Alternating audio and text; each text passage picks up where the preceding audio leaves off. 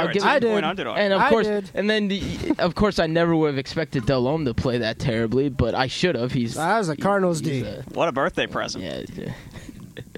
All right, so that's it for us. Remember the hockey game on Friday night for you as part of our game of the week, and Michigan basketball on Saturday night. For Christian, Matt, Andrew, and Arushi, I'm Rob from Ann Arbor. Good night. It back near side. Great pass to Douglas. Cutting to the basket and lays it up and in. Harris with such a crisp pass, as crisp as the morning bacon, and just unable to finish it with CJ Lee. We're going to take another timeout here just so Andrew doesn't make any more breakfast jokes. Michigan leading 25-14 with 3.03 to go. They'll be willing to pay, put some cream in the coffee, big man. He decided to take a step or two. And that traveling, listen, I understand, you know, going around the world's great, but the only place he'll be going internationally is the International House of Pancakes. Chicken lob pass to Sims, who finishes with his right hand. Off glass it in. That was pretty. Found the ball in midair and laid it in. 5.14 left. Timeout. And how did he keep control of that one? I mean, grabs it with one hand and somehow lays it in. That was a Driving baseline. Fourth quarter. Bowinkle threw it away. 4 0 for Michigan. Brady. Harris. The sledgehammer. Michigan by 19. So Harris slams it down, and Michigan looking to get just put this game away. Up 19 now. Timeout, Iowa. Breakfast clubbers drop the hankies that are somehow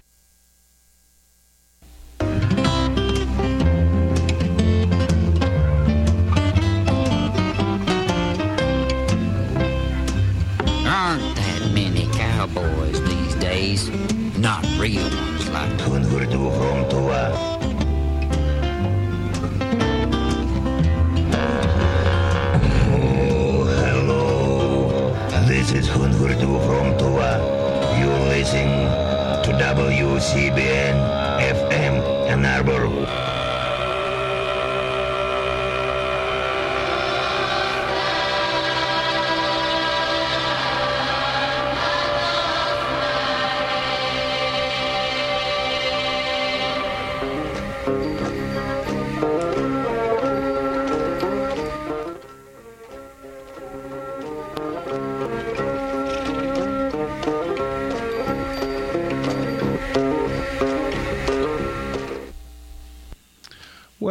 Good evening and welcome to another edition of Gray Matters, the weekly news and media talk show. My name is Dick Whaley.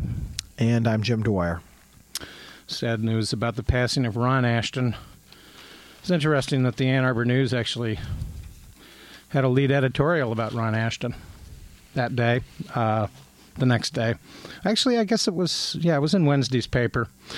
But a uh, longtime uh, Ann Arborite uh, in a lot of punk bands, and of course, most famously in uh, Iggy and the Stooges. And a real, almost a spitting image of Michael Moore. and I ironically saw him a couple of times with Grinder, the Oh, yeah. uh, Darren McCarty uh, band named after that uh, immortal Red Wings line called the Grind Line. Well, uh, you know, Ron Asheton uh, belatedly getting the accolades from uh, musical, you know, pop culture musical uh, institutions like Rolling Stone. Uh, who- Even a decent sized New York Times obituary on Yeah. Ron Asheton. Uh, the Rolling Stones uh, ranked him, I think, 29th as the great rock guitarist of all time. I'm sure Hendrix is uh, an easy pick for everybody's number one. But uh, when those first couple of Stooges records came out, they weren't taken very seriously uh, by critics. Most critics basically laughed them uh, off of any respectability. But uh, of course, uh, here in Michigan, there's a instinctive drive for the uh, the hard edged rock, the gritty aspect that that music really uh, so well personified. That uh, they've always been legends here. Yeah, and an interesting punk scene here in Ann Arbor in the late 70s. And Ron, I think, played in Destroy All Monsters for a, spell. Uh, there were some other outstanding punk bands like the Cult Heroes and uh, Laughing Hyenas. And you can occasionally see uh, remnants of those bands, including the Cult Heroes. They occasionally have a gig down at the Blind Pig, Hiawatha Bailey. Anyway, um, sad to see and hear about the passing of Ron Asheton, a legendary guitarist. Um, just a quick brain damage award out to George Bush. Um, apparently, at his final news conference of his presidency, I don't know if this is turning into the long goodbye, um, but I think a movie can be made alone of this uh, press conference, and I've only seen excerpts of it. But uh, a brain damage award for pretty much characterizing the uh, uh, the weapons of mass destruction as a disappointment. Um, he actually did admit to some mistakes, noting that uh, putting up the mission accomplished sign was probably a mistake. Some of my rhetoric, and I'm excerpting, I'm paraphrasing here, a mistake. Introducing uh, introducing Social Security reform after the 2004, a mistake. Um, but very little acknowledgement that the entire Iraq War was a mistake. And I think it's continuing to be troubling that there's a sort of hope. And of course, we'll hear that word a lot in upcoming weeks with Obama coming in, and certainly there is an element of hope regarding the historic election of Barack Obama. But uh, to characterize his presidency as a quote, and I'm paraphrasing here, a good, strong record, that is remarkable. I mean, it's remarkable that somebody didn't laugh. Yeah. And you know, I haven't seen the the footage of the press conference yet, so I'm sure people were politely chuckling softly to themselves. But that's where somebody needs to stand up and do a, a Nelson laugh. Yeah. Just uh, ha. Yeah, right. Well, the interesting By body criteria? language uh, of Bush, you know, he's sort of slouching at times, kind of has this weird posture. Try actually looks small at times, and of course has the legendary smirk. Um, and you know, to pretty much characterize his critics as, at one point, he called them writers, opiners, elite, and most of Europe. is remarkable, uh, given the fact that he is departing with approval ratings that uh, are are near Richard Nixon uh, territory, and I, I don't know what the averages ultimately are, but Well, I'm sure he's in last place in that regard. Again, that's the comfortable Trump to uh, to speak from, as Nixon did. You know, blame those pointy-headed intellectuals who think they know so much. That's right. They don't understand. The liberal elite. That's right. Eastern media. We're hearing this repeatedly, and it's uh, even troubling to hear. Apparently, the GOP heir apparent uh, for the 2012 election that we need not talk about, Sarah Palin, holding press conferences in which she opines against writers, opiners, elites. And oh, And- that bitch, Katie Couric. The rest- People don't care about you, Katie Couric. the rest of America rather than the rest of Europe. But of course, uh, the culmination of Bush's presidency, and I, uh, you know, I want to correct him uh, on the record. Uh, he claims he inherited a recession. This is not true. Um, he created a recession uh, because he was palling around with Enron at the beginning of his presidency. Energy prices started to go up. And that's what caused the little mini recession. And in fact, there's actually a historical debate as to whether there even was a recession. There certainly was a collapse in the so called tech bubble. Um, and I'm sure that, as uh, The Onion pungently noted several weeks ago, that America is anxiously awaiting recession plagued America anxiously awaits next bubble.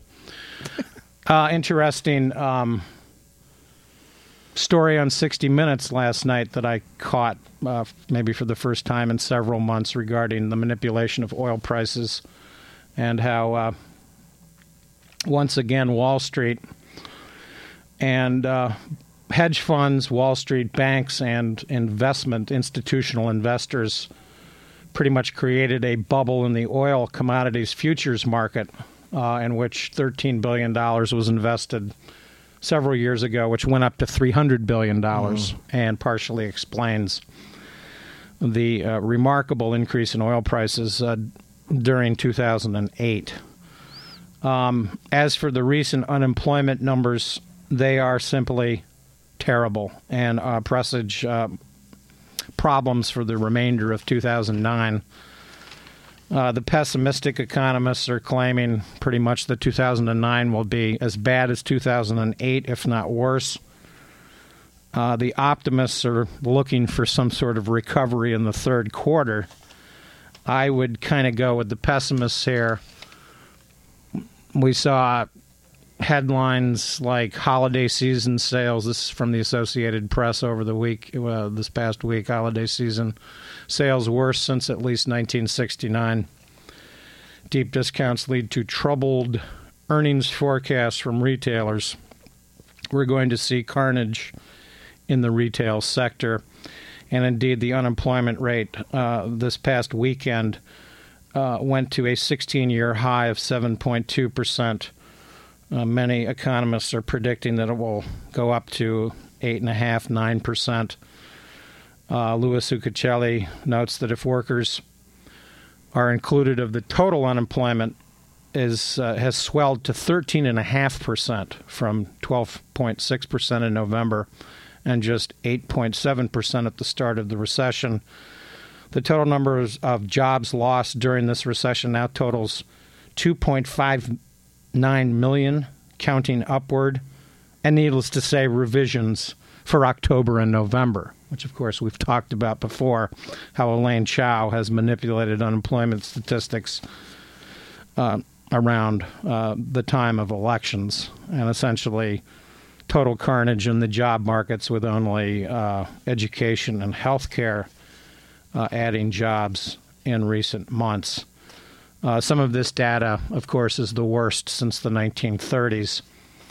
Um, so for Bush to characterize his presidency as a, quote, good, strong record is remarkable.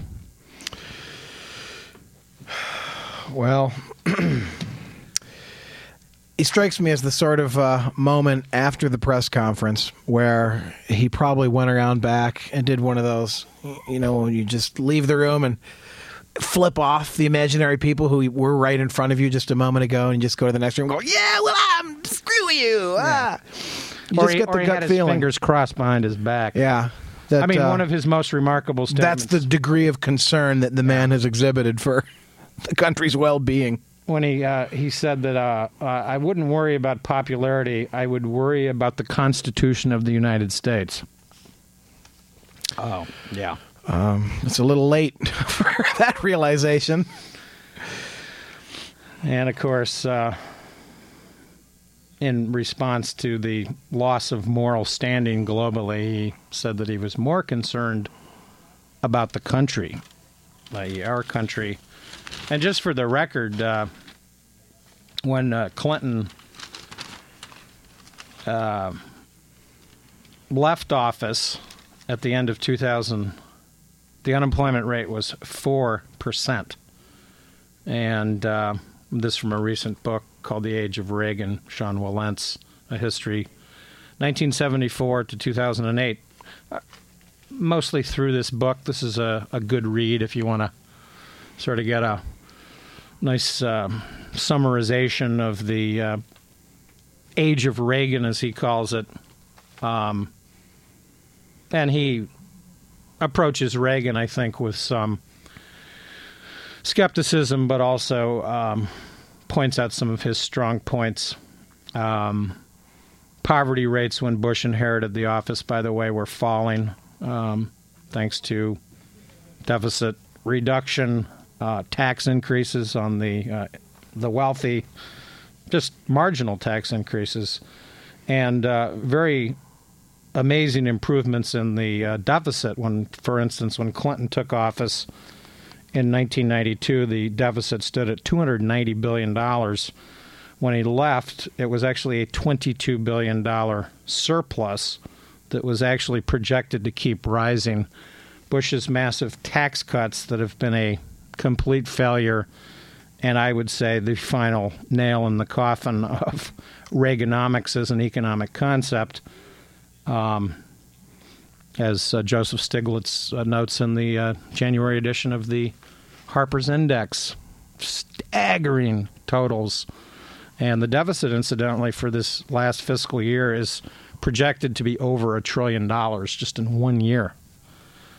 Um, these are just devastating numbers for the American economy.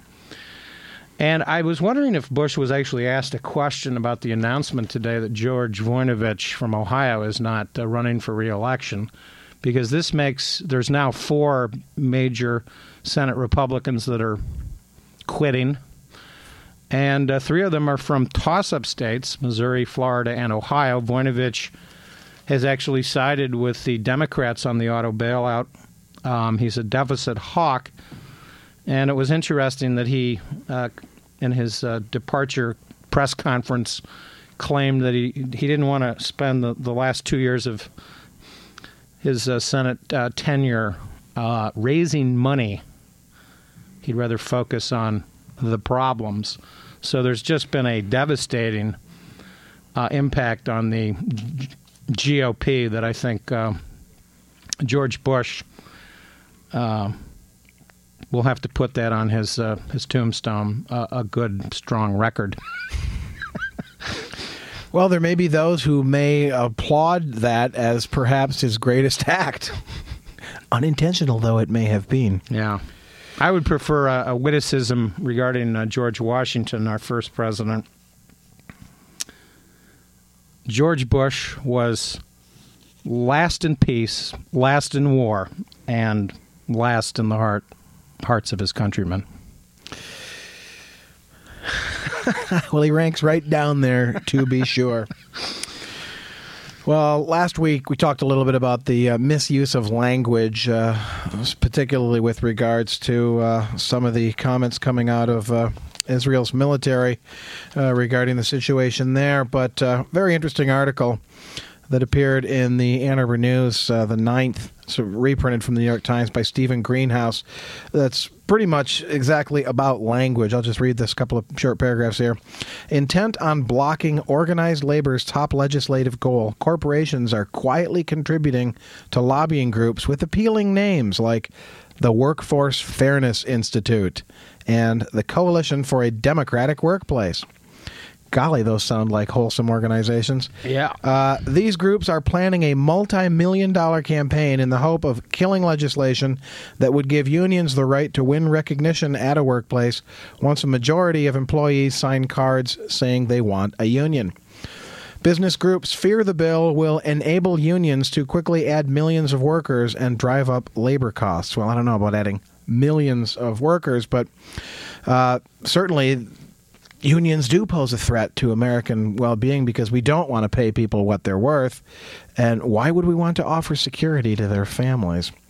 Well, the Coalition for a Democratic Workplace, a federation of 500 business groups, has been running full page full page ads attempting to discredit this Employee Free Choice Act. And uh, it's good to see that uh, President-elect uh, Obama's choice for labor secretary has been in support of the Employee Free Choice Act. Mm-hmm. Uh, of course, one of the big concerns throughout the, the bailout and the economic crisis is will this be exploited as uh, yet another opportunity to pound uh, the worker, the organized labor, which of course is routinely denounced uh, every election cycle as the big money that big labor spends. Special interests. Special interests. as though, of course, corporations don't outspend whatever labor lobbying spends 20 fold. Mm-hmm. 20 fold. And so, uh, especially when you're going around calling yourself the Workforce Fairness Institute, uh, be careful what you read and what sorts of uh, things you believe about uh, what's good and what's bad for the American worker. Yeah, and indeed, uh, one of the interesting um, factoids from the recent uh, jobs report is um, that I'm quoting from Louis Uchitelle once again. He writes that the average number of hours that American workers fell to 33.3 hours a week in December, down two tenths of an hour to the lowest level since records were kept in 1964. Um, so, yeah, workers are being savaged. Hard pressed, to put it mildly. Yeah, savaged is uh, accurate. And we saw recently in the discussion of the auto bailout how the Republican Party uh, specifically had a, a tactic, and there was actually a talking points memo that circulated that this was uh, the first opportunity, um, led by McConnell, Shelby, and Corker. Do we cheat him and how? Um, to quote, go after big labor.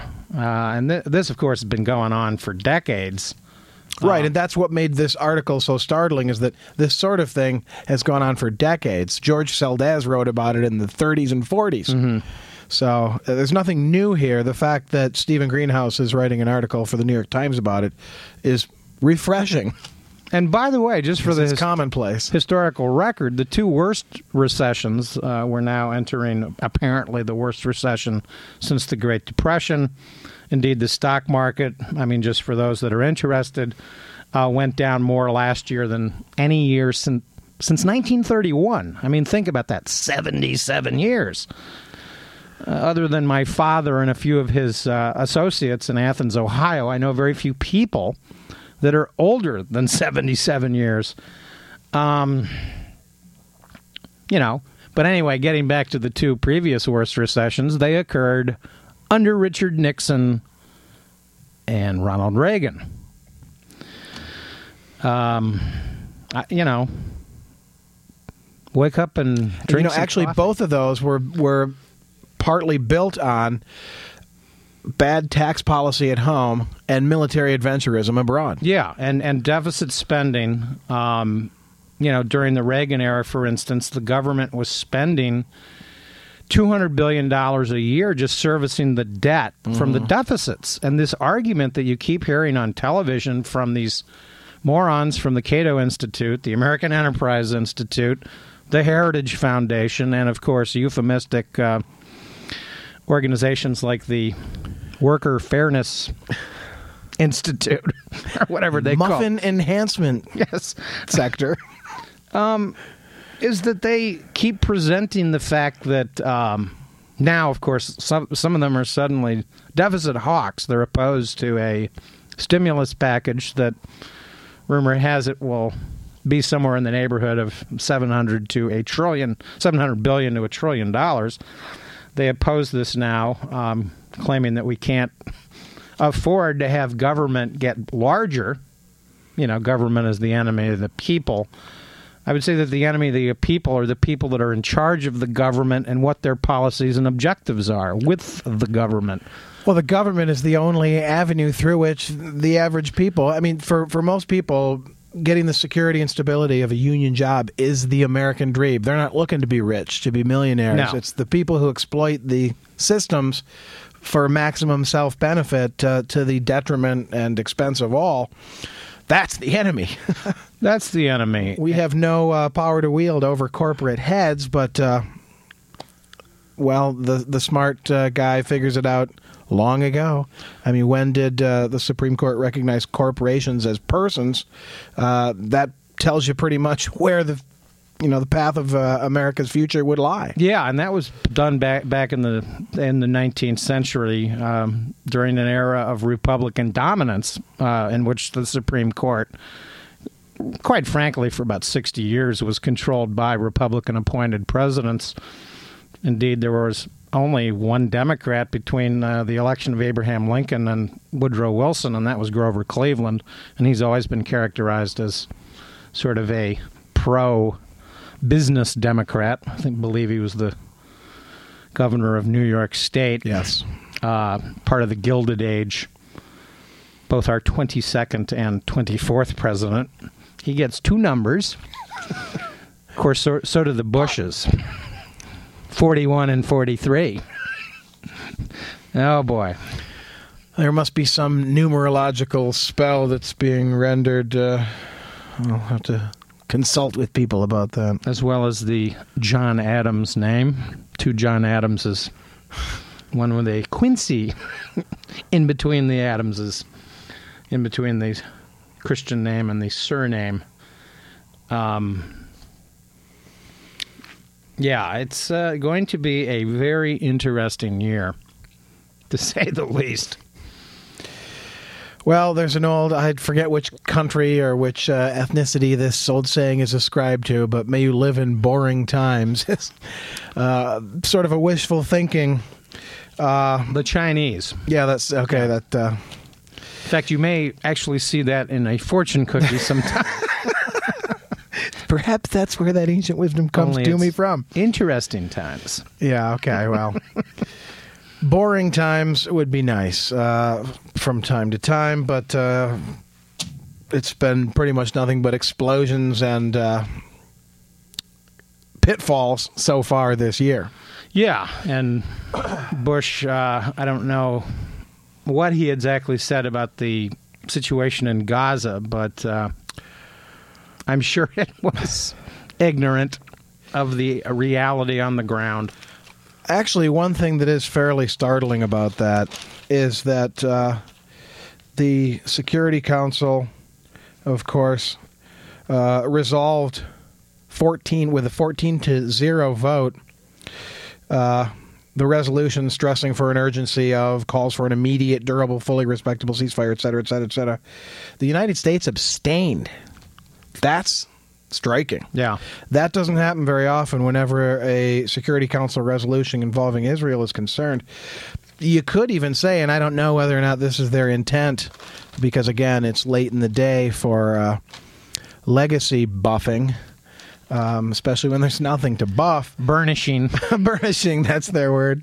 Buffing and burnishing. It's like Lady Macbeth, these spots aren't going away. Shocking off. It's nothing but spot, after all.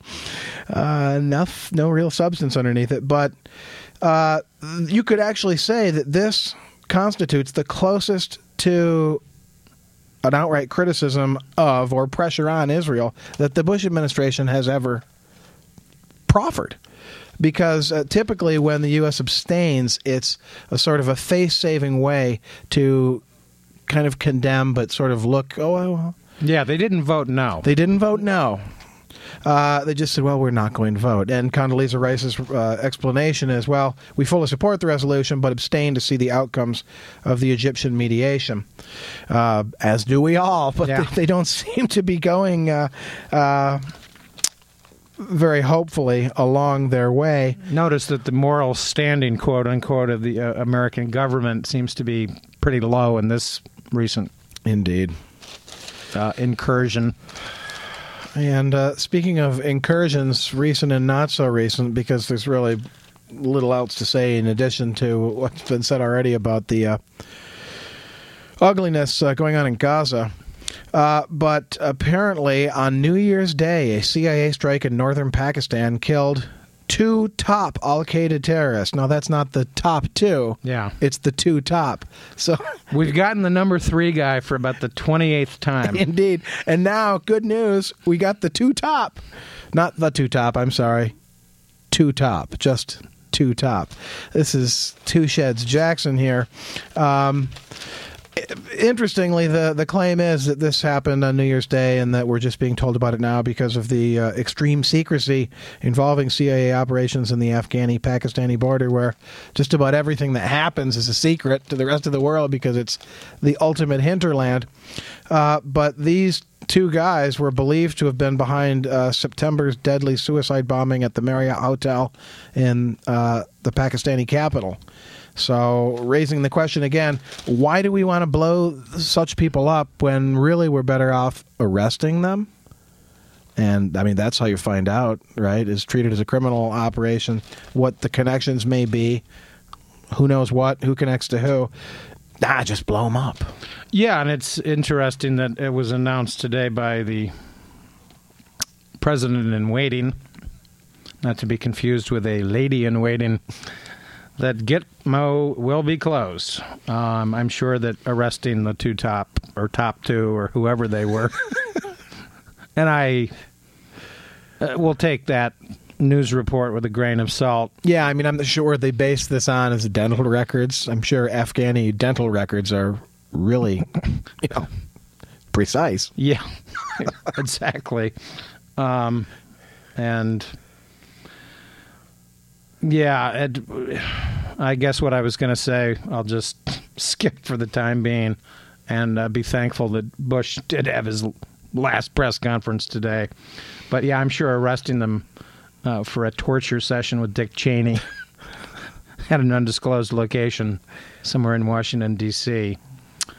didn't quite make their day.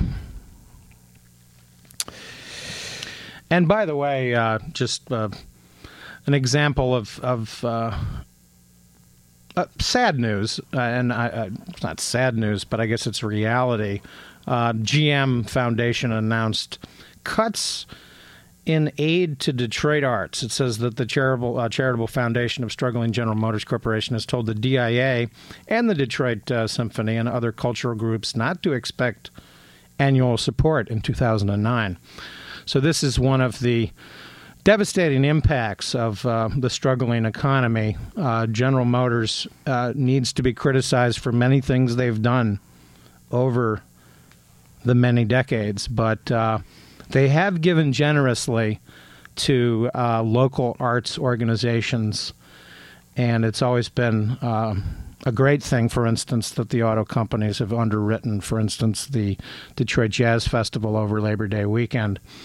Um, so this uh, is not good news. It is good news, by the way, that General Motors announced today that they are going to be building a battery uh, plant here in Michigan for uh, the electric hybrid cars, and apparently throwing some money at the uh, venerable institution, the University of Michigan, uh, for more research uh, here on battery technology, and indeed recent purchases of Pfizer's properties here in town. Perhaps is where that institute will end up. So. Looks like we're out of time. I'd like to thank